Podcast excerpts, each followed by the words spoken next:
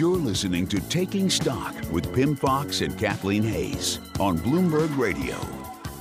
We're broadcasting live from ETF Exchange, BNY Mellon's ETF Symposium in Dana Point, California. I'm Pim Fox, my co-host Kathleen Hays.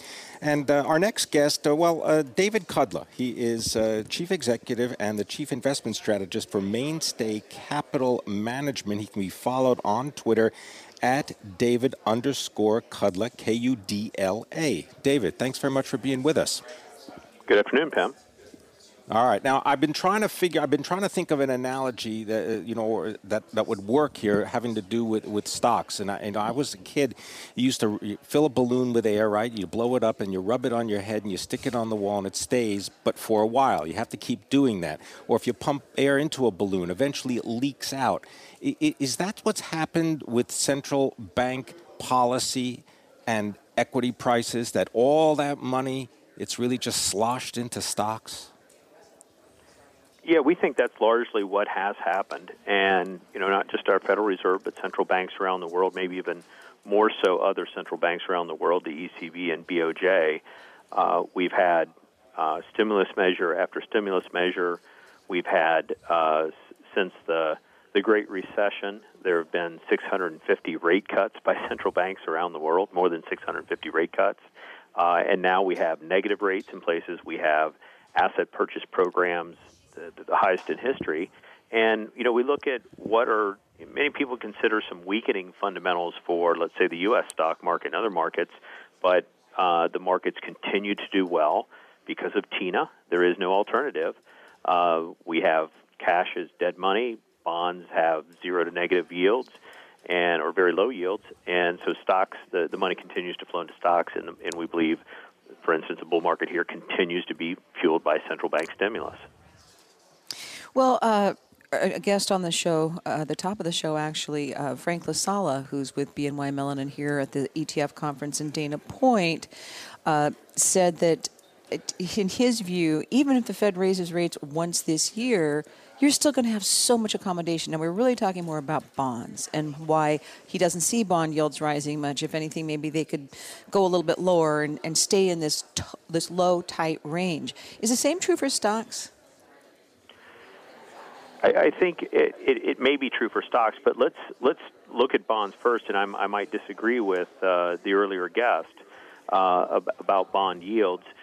We think our bond yields on the intermediate, longer term end of the curve are more a function of what's happening around the world than they are here. Our Federal Reserve controls; they pin the short end, they control the Fed funds rate.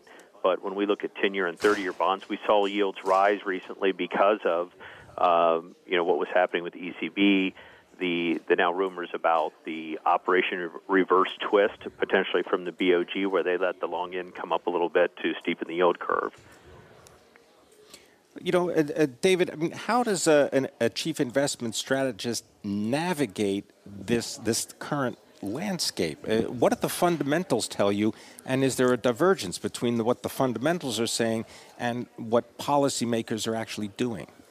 Yeah, Pim, that's a great question. I think that's what individual investors and professional money managers alike are frustrated with, because we live in this environment where, if we look at fundamentals, we have a PE multiple that has expanded by 30% over the past year and a half, while the S&P 500 is essentially where it was a year and a half ago, with volatility along the way. We look at other measures like price to EBITDA, which is earnings before interest, taxes, depreciation, amortization, before the accountants get a hold of it and start to manipulate earnings, which really is looking at raw earnings or free cash flow. That's at the highest ever. But there's a lot of measures we can look at in an economy that is growing at 1%, that we've seen the ISM numbers come down recently, job growth is slowing, and so it's a matter of it almost becomes more a matter of how we handicap Fed policy. If we look at just a week and a half ago, on a Friday, one Fed president spoke and hawkishly, and the market went down 2.5%. On Monday, a Fed governor spoke and dovishly, and the market went up 1.5%, which shows us how fragile this bull market is at this point and how much it is a function more of central bank and central bank stimulus than fundamentals. Okay, give us one or two strategies. We've got about 30, 40 seconds left here, Dave, to make money or not lose it at a time like this. Sure. So to make money, you know, domestically, what do we do in the waning years of a bull market? Well, we want companies that have a good business model, good quality companies, and can defend their market share and profit margins. That brings us to an ETF like MOAT, M-O-A-T, VanEck Vectors Morningstar Wide Moat ETF. Companies like Harley-Davidson are in there, an iconic American motorcycle brand. There will never be a motorcycle brand like Harley-Davidson. Microsoft, Amazon, okay. You know, these are defensible business models. And around the world, we like emerging markets because of all the liquidity globally, and then, of course, non-correlated assets to give us that hedge on those days, weeks, months when the market takes a dive. Dave Kudla, CEO, Chief Investment Strategist, Mainstay Capital Management. I'm Kathleen Hays, along with Pim Fox. This is Bloomberg.